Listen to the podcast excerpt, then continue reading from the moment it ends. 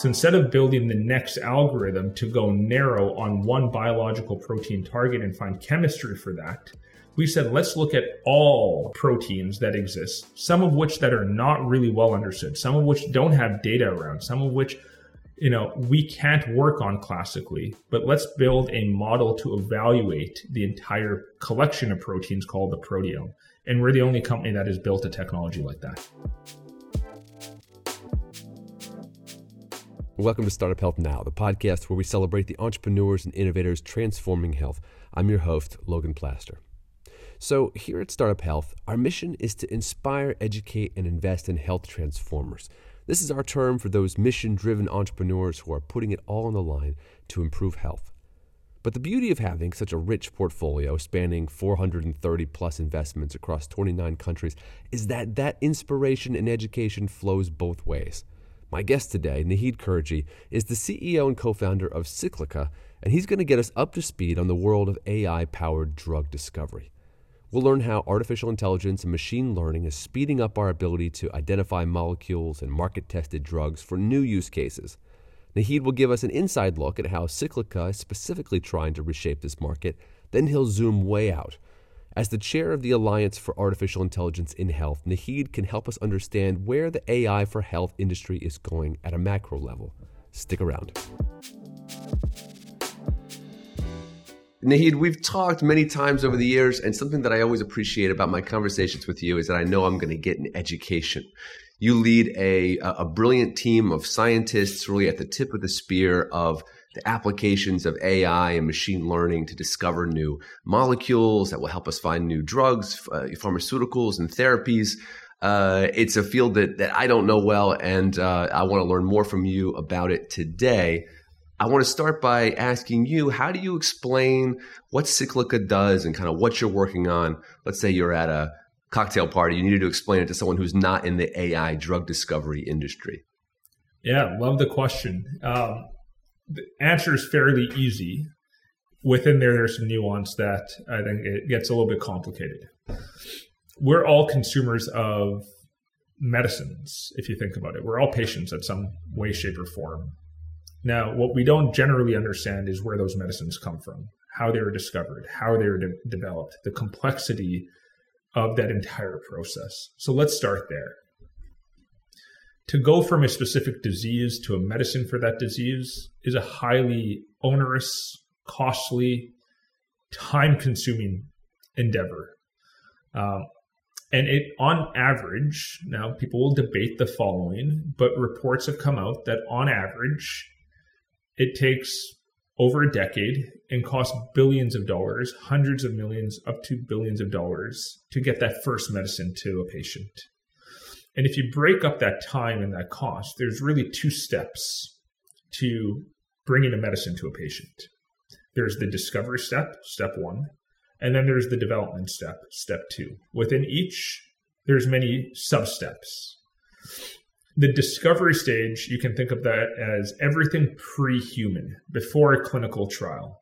And within the development stage, there are three steps generally. Uh, phase one clinical trials is what we hear about. That's generally on evaluating is this molecule safe? There's phase two clinical trials. That's is it efficacious? Will it have the therapeutic efficacy that is desirable? And then there's phase three, which is a much broader kind of combined safety and efficacy on a bigger population. Now, to get to touching a human, the regulatory bodies want to make sure that these molecules are generally evaluated as safe and efficacious before touching a human. And that's in basic research and that's in discovery. Now, if you break up discovery and development into timeframes, it's about seven years for development, phase one, two, and three, about five to seven years in discovery. Now, those numbers change depending on the disease. For very complex diseases like Alzheimer's disease, it could be much longer. For more rare diseases where there's fast track, it could be much shorter. But on average, five years to seven years for discovery, seven years for development. Now, within discovery, which is where Cyclica spends a lot of its time, uh, there's a bunch of basic research that we feel is just inefficiently done and it's done classically, it's done experimentally, You know, we many of the listeners of this podcast probably remember their chemistry and biology days in high school or university where you'd use reagents and pipette a bunch of stuff and do a bunch of testing, look at some data, do something new. And that entire cycle was, we believe, fraught with opportunity to create a more scalable approach and bring technology based on the wealth of data that exists. And so back in 2012, 2013 timeframe, a wave of innovators came out to leverage the big data and analytical tools to evaluate that data to make um, more strong predictions that could simulate what would otherwise be done in a lab setting. And there's a fairly seminal paper written by McKinsey and Company, uh, co-authored by a few folks, including Sastry Chilukuri, um, who is now the co-CEO of Medidata, a remarkable company that is doing a lot in the clinical trial space, a dear friend and one of Cyclica's board members. And the paper, if I recall specifically, was titled How Big Data and Predictive Analytics Can or Will Revolutionize the Pharmaceutical Industry. And that paper and a few other activities that were going alongside that opened the doors to now what are hundreds of companies in this space. Now, if I t- come back to your question on the back of that setting, the discovery of medicines is really complicated. You need to understand a disease, then you need to understand its biological driver of a disease. And generally, the biological drivers of a disease are proteins. When a protein is malfunctioning or doing something that it should not be doing, generally a disease is some down some way downstream going to happen. And then you need to find some form of chemistry or therapeutic to interact with that protein to stop it doing what it's doing that is malfunctioning. So you can think of the protein as the lock and the chemistry is the key. And the goal of drug discovery, simply put, this is very crass and scientists will probably, you know, say that it's much more complicated. But if I bring it back simply, it's to find chemistry for a protein, a key for a lock. And that was generally done through very empirical methods but an opportunity presented itself on the back of that paper and a bunch of the data that has since been generated from the Human Genome Project um, and a bunch of other efforts is how can we do that computationally? So I'll pause, but that's the background, and I can talk a little bit more about what Cyclica does there. Now, just to be fair, I did ask you how you would explain it at a cocktail party that's to true. someone who is unfamiliar with the market. So uh, I don't know what kind of cocktail parties you go to. How would you explain it in a couple of sentences? We apply big data, predictive analytics tools like cloud computing to streamline the way in which medicines are discovered to get it out of a lab setting and bring it into a cloud based setting. That's what I would say. I, but the cocktail parties that I, I go it. to, people are like, tell me more. exactly, exactly. Uh, help us understand briefly the landscape of AI drug discovered molecules and pharmaceuticals. Uh, if you're not in the industry, you might lump them all together, but of course, you understand there's this an entire gamut. So, where does there's Cyclica some, fit in, in the market? Yeah, there's some remarkable companies that have built technologies to solve specific problems. So, there's two types of generally two types of companies and two types of problems. The first type of company has existed for the past 30 to 40 years, and these are companies that have built um, physics based computational methods to simulate how a drug um, chemistry will interact with a biological protein target, but they do this with really deep resolution and bring, you know, how is this chemistry atomistically going to interact with this protein? And they do this in a simulated setting. And those companies have opened the door to a wave of computational methods to simulate, to make predictions of what otherwise is done in a lab setting. Now, there are strong limitations of the physics based approach. Don't want to get into all those today, but those are the first companies back in the late 80s, early uh, 90s that entered into computational drug discovery. In the early to mid 2000s, with a bunch of data that started to gen- be originated, generated, made available, post Human Genome Project, a bunch of literature that started to come out, a bunch of companies started to emerge saying, let's take this data and make predictions on the back of that data. Let's not look at the atom to atom interaction between chemistry and biology, but let's parse literature and um, make evaluations, predictions on the back of our interpretation or our model's interpretation of that literature. There are thousands of journals that come out every single year, millions that exist. It's too much for any one human or a group of people to do. So these models started to come out. Now, generally, the non physics based companies, the knowledge based companies are the AI companies. The physics based companies are generally non AI in, in, nature. Uh, now, the problems that these companies are trying to solve are one around how to find that key for that lock. The problem that Cyclica is solving is that we know as patients drugs do more than one thing when they enter a biological system. It's not enough to find a key for a lock when you know a key is interacting with hundreds of locks. So instead of building the next algorithm to go narrow on one biological protein target and find chemistry for that, we said let's look at all proteins that exist, some of which that are not really well understood, some of which don't have data around, some of which you know we can't work on classically but let's build a model to evaluate the entire collection of proteins called the proteome. And we're the only company that has built a technology like that. Interesting. Well, let's talk a little bit about cyclica's journey and your journey. Uh, how long have you been uh, at the ceo seat? Coming up to seven years in april. Um, the company's um, older than that, but I took over the CEO April 12th of 2016. Tell me about that journey. I mean, I know you closed a Series B, a significant Series B a couple years ago. Just what has that business journey been like? Um, was it accelerated by COVID and sort of the decentralization of uh, research? So, uh, what's it, what's it looked like?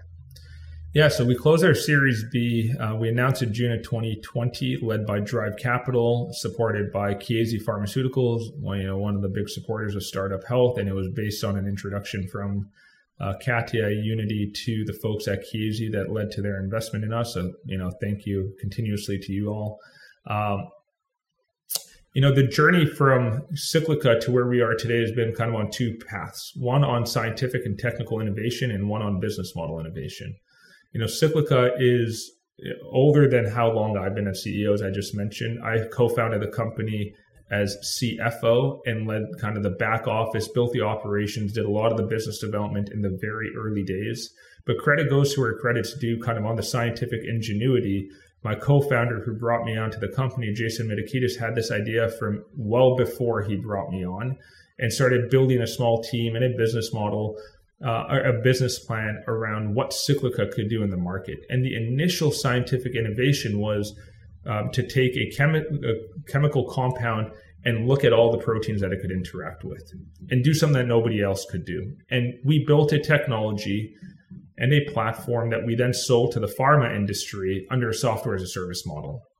And so we had this really elegantly designed platform, could be accessed, could be used, molecules could be run. It was really nicely intuitive for scientists to access on their desktop. The business model was pay to access, pay to play, will generate revenue. And what we realized, Logan, was important for the future of the company, that what we believe is the future of this industry, is that the value for a company like us that has built a technology that can generate novel insights, the value isn't from revenue from pharma. Pharma increasingly is outsourcing its drug discovery. 75% of the discovery of medicines happens outside of the four walls of a pharma company. And that's an increase from 50% in the early 2000s. So the trend is that biotech companies are doing more of that drug discovery, but we as a company were servicing the pharma industry. So it took us some time we realized that SaaS was not the right business model for us. Revenue was not the right metric for us. And once we started to see that our platform was driving really interesting insights, we turned it in on itself. And we said, let's become a neo biotech company on the back of our platform. And what I mean by that is using our AI augmented platform, let's create, advance, and own the largest portfolio of drug discovery programs in the industry and create a pipeline of assets that we can go back and sell to pharma companies because we know that they're relying on biotech companies to do that anyways. So mm instead of them evaluating hundreds of biotech companies, let's create a pipeline, a massive pipeline for them to evaluate with one company.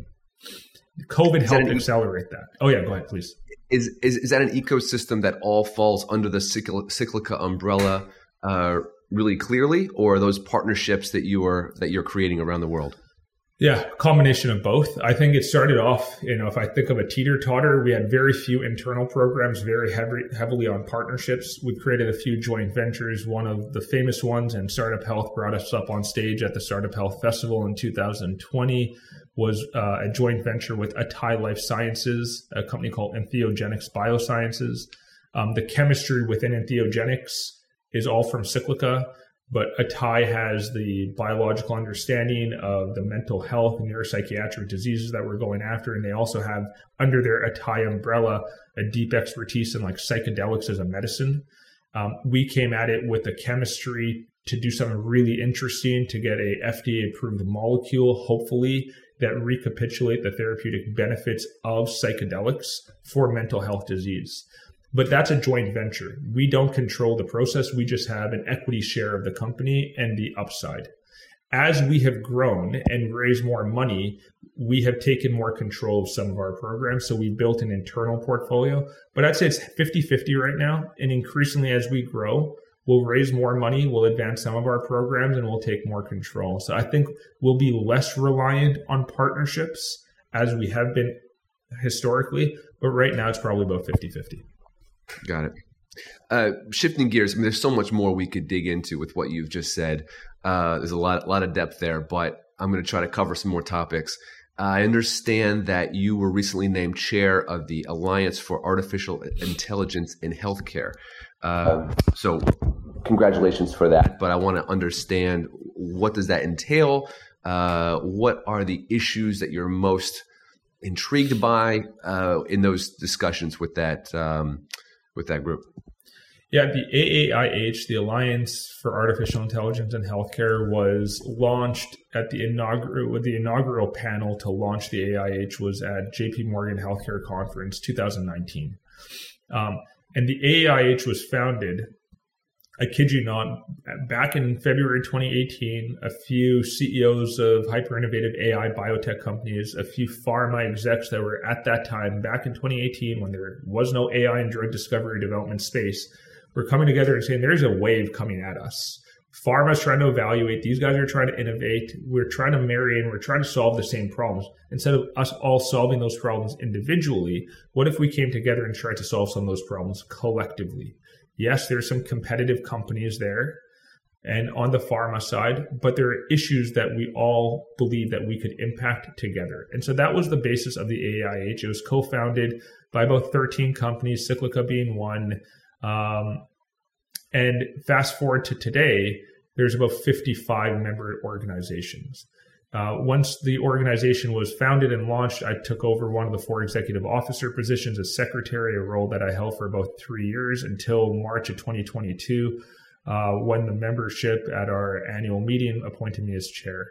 And one of the things as chair, and Anjali Muller um, from Roche as vice chair, we have a few uh, remarkable ex- executive officer group.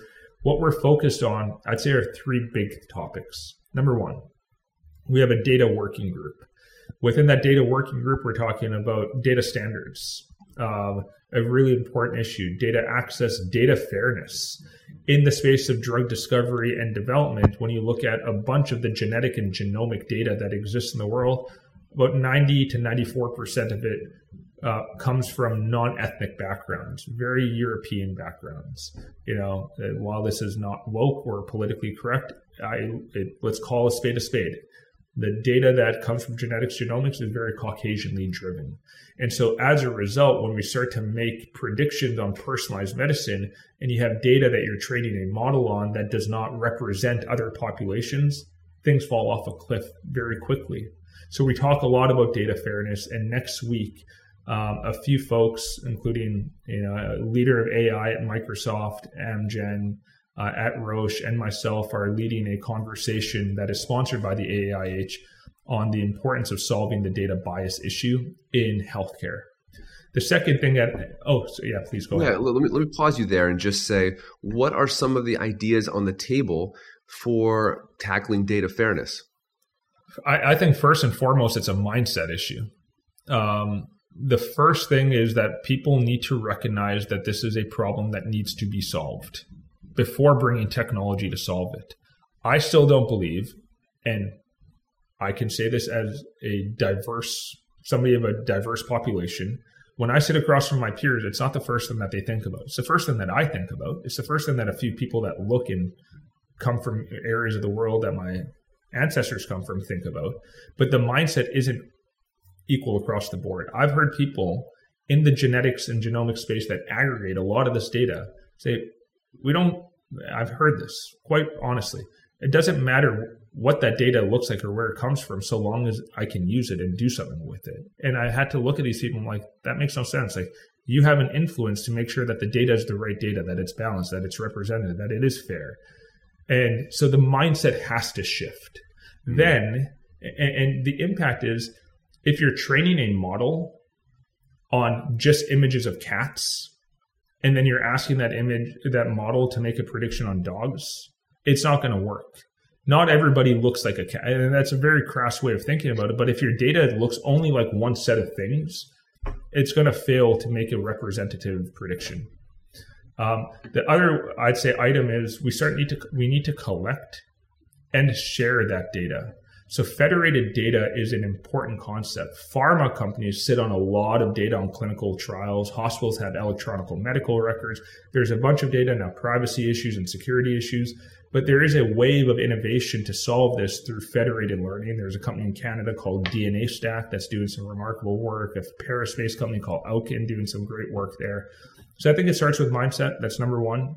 Number two, I think there are some technology companies that are doing it, but we need to be doing much more as an industry. Interesting.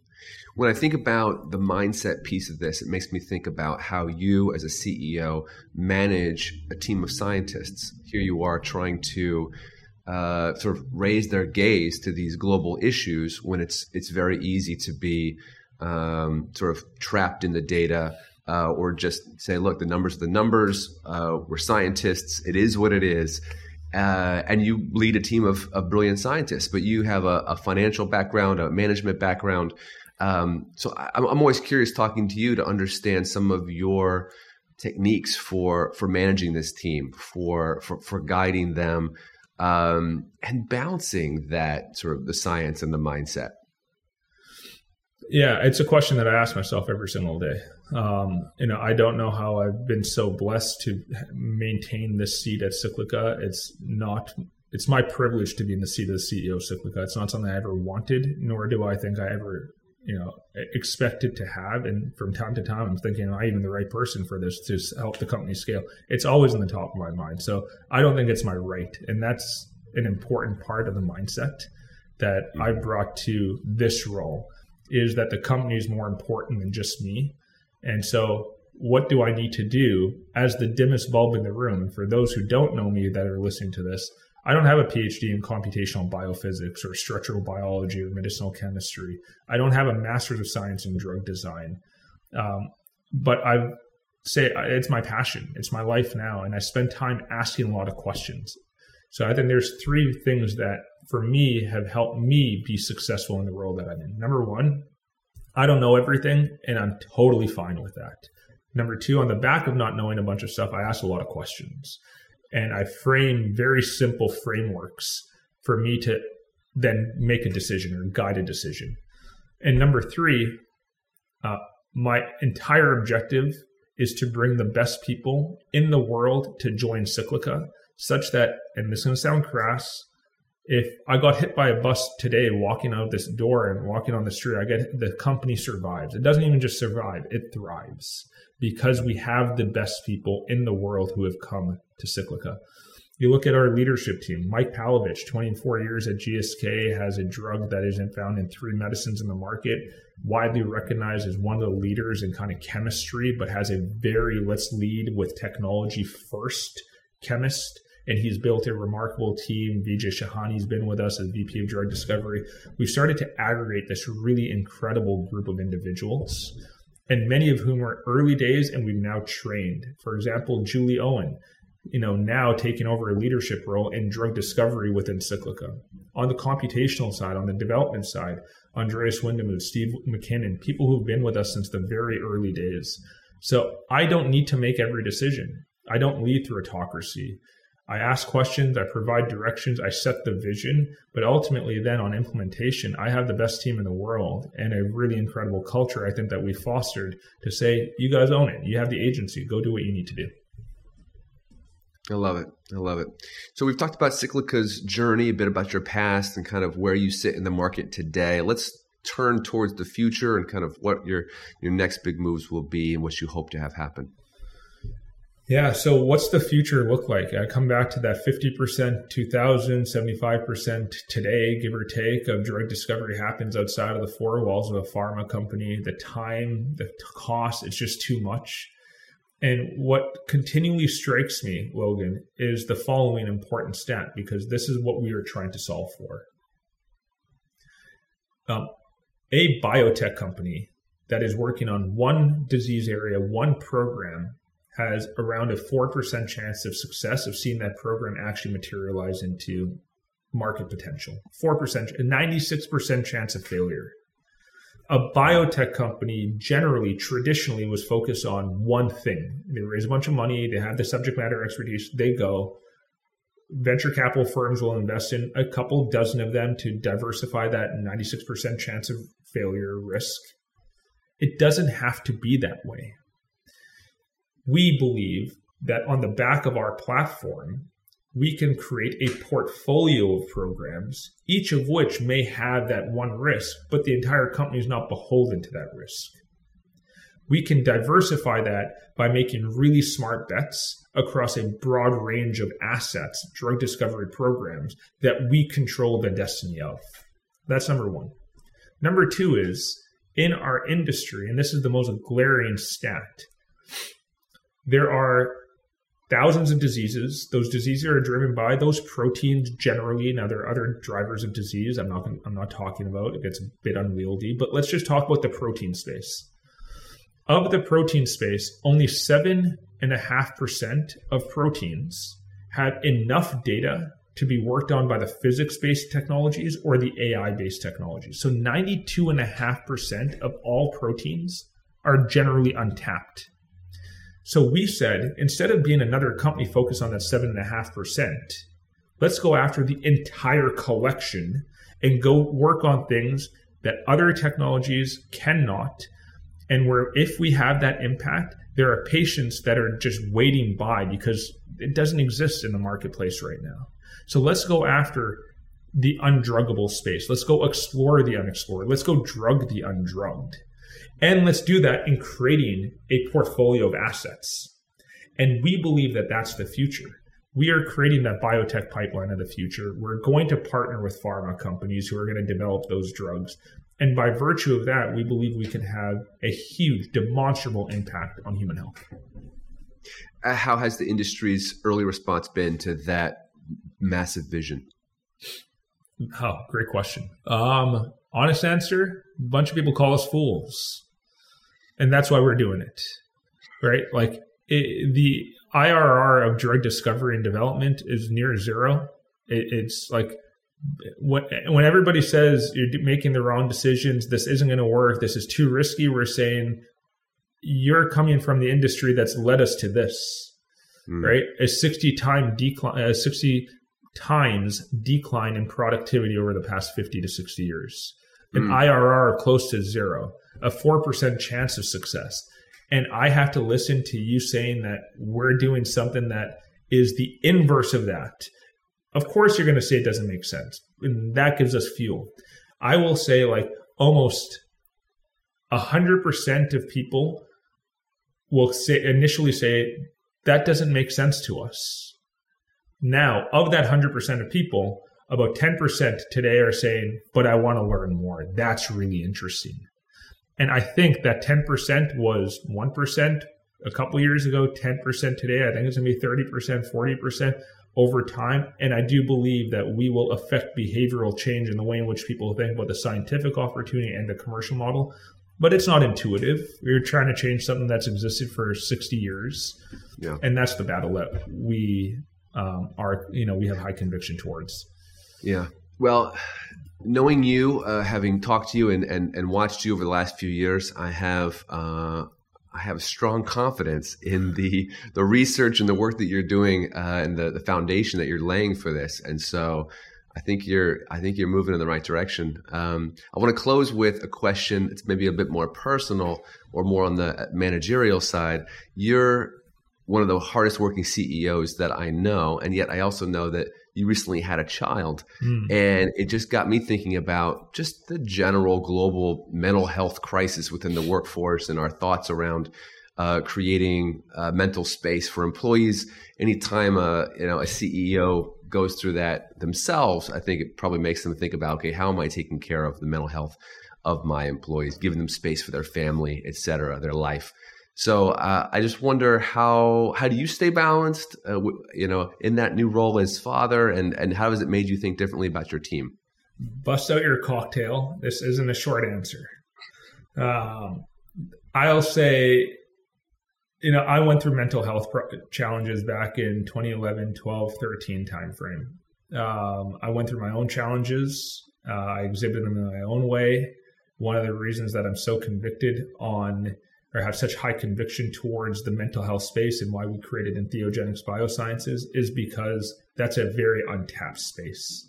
Now, I'm not going to go down the therapeutic, I'm not going to answer your question and nerd out on the therapeutic end. What I want to talk about is the problem itself. Um, at Cyclica, we do kind of three things. One is coming out of COVID, and about six months after COVID, everybody was working from home, we implemented a work from anywhere policy. Um, now, not a bunch of companies have done this. Some have reverted back. For us, it is a core tenet of the organization where we trust our employees to be productive and to collaborate and to do things amongst their teams. And we as a company try and create the environment for them to have their togetherness and their collaboration. Are we perfect at it? No. But what we have seen is on a quarterly basis, we track our employee net promoter score. And as of Q1 of 2022, our ENPS was or sorry, Q2 of 2022, our ENPS was 78. Kind of best of the best. Like people like it because they feel the flexibility, they feel the empowerment, they feel the agency. And as a result, where we used to hear things about work overload or too much pressure or people's commute time and all these micro stresses that would aggregate but would then be directed to the company have melted away and i think satisfaction has gone up drastically and mental health issues we've heard have diminished. The other way we've addressed mental health issues is we invest very heavily in our team. So we invested in a platform called Resilient Minds. And over the course of 2021, we had monthly sessions and breakout teams where we'd have coaches and mentors come in and allow people a safe environment to talk amongst themselves about things that they were going through. And we had coaches walk people down a journey.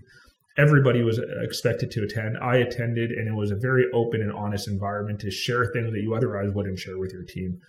And the third thing is we have implemented unlimited wellness days at Cyclica. So every team member at Cyclica has um, a minimum of four weeks vacation. We have two company wide shutdowns a year. So a minimum of six weeks available to them for discretionary to forced. And then we do unlimited wellness days. Wellness days in our parlance used to be called sick days. Nobody ever wants to be called sick. Nobody wants to call and say, hey, I'm sick. I'm not. But if you're saying, I want to be better, just changing the language, we started to see mm-hmm. people were taking time off and coming back rejuvenated. And then coming to your question on parenting, I didn't appreciate what it was like to actually do something meaningful and give everything to it while also having something on the side, which is a family. My wife Sabrina has been with me for 11 years. She knew Cyclica was the thing, and she was there, and we're great relationship. But as soon as Noah was born, it was like my entire philosophy was like the two of them was the most important thing. Cyclica, if I focus on that, I would be the best person at work. It's made me a bit of a softie. My, she has me wrapped, Noah has me wrapped around her little pinky, and people at work have said I've just like chilled out and become a little bit more easy to deal with on a day to day basis. I think it's been the best blessing, um, but also made me deeply empathetic towards what it's like to be a parent, whether you're a father or mother in the workplace and trying to do stuff. And I didn't have that empathy before. Mm. I love it. I love it. Naheed, um, I've always uh, appreciated your vulnerability and your, your clarity of vision. And so I really appreciate you sharing with me today. Uh, and I know our listeners will get a lot out of it as well. Logan, thank you so much. I appreciate you and Startup Health, and obviously everything that you do to evangelize the healthcare community globally. We'll be watching Cyclica and seeing what you build next, and we'll be excited to hear uh, your next report. Thank you so much. All right, be well. Bye. Take care. Thanks for listening to Startup Health Now. Startup Health invests in health transformers around the world who are dedicated to achieving audacious health moonshots. If you want to learn how you can join this community of entrepreneurs, or if you want to connect with one of our 400 companies, go to startuphealth.com. If you'd like to learn how you can invest in our Health Moonshot Impact Fund, go to healthmoonshots.com. Thanks for listening to Startup Health Now. We'll be back again with another episode next week.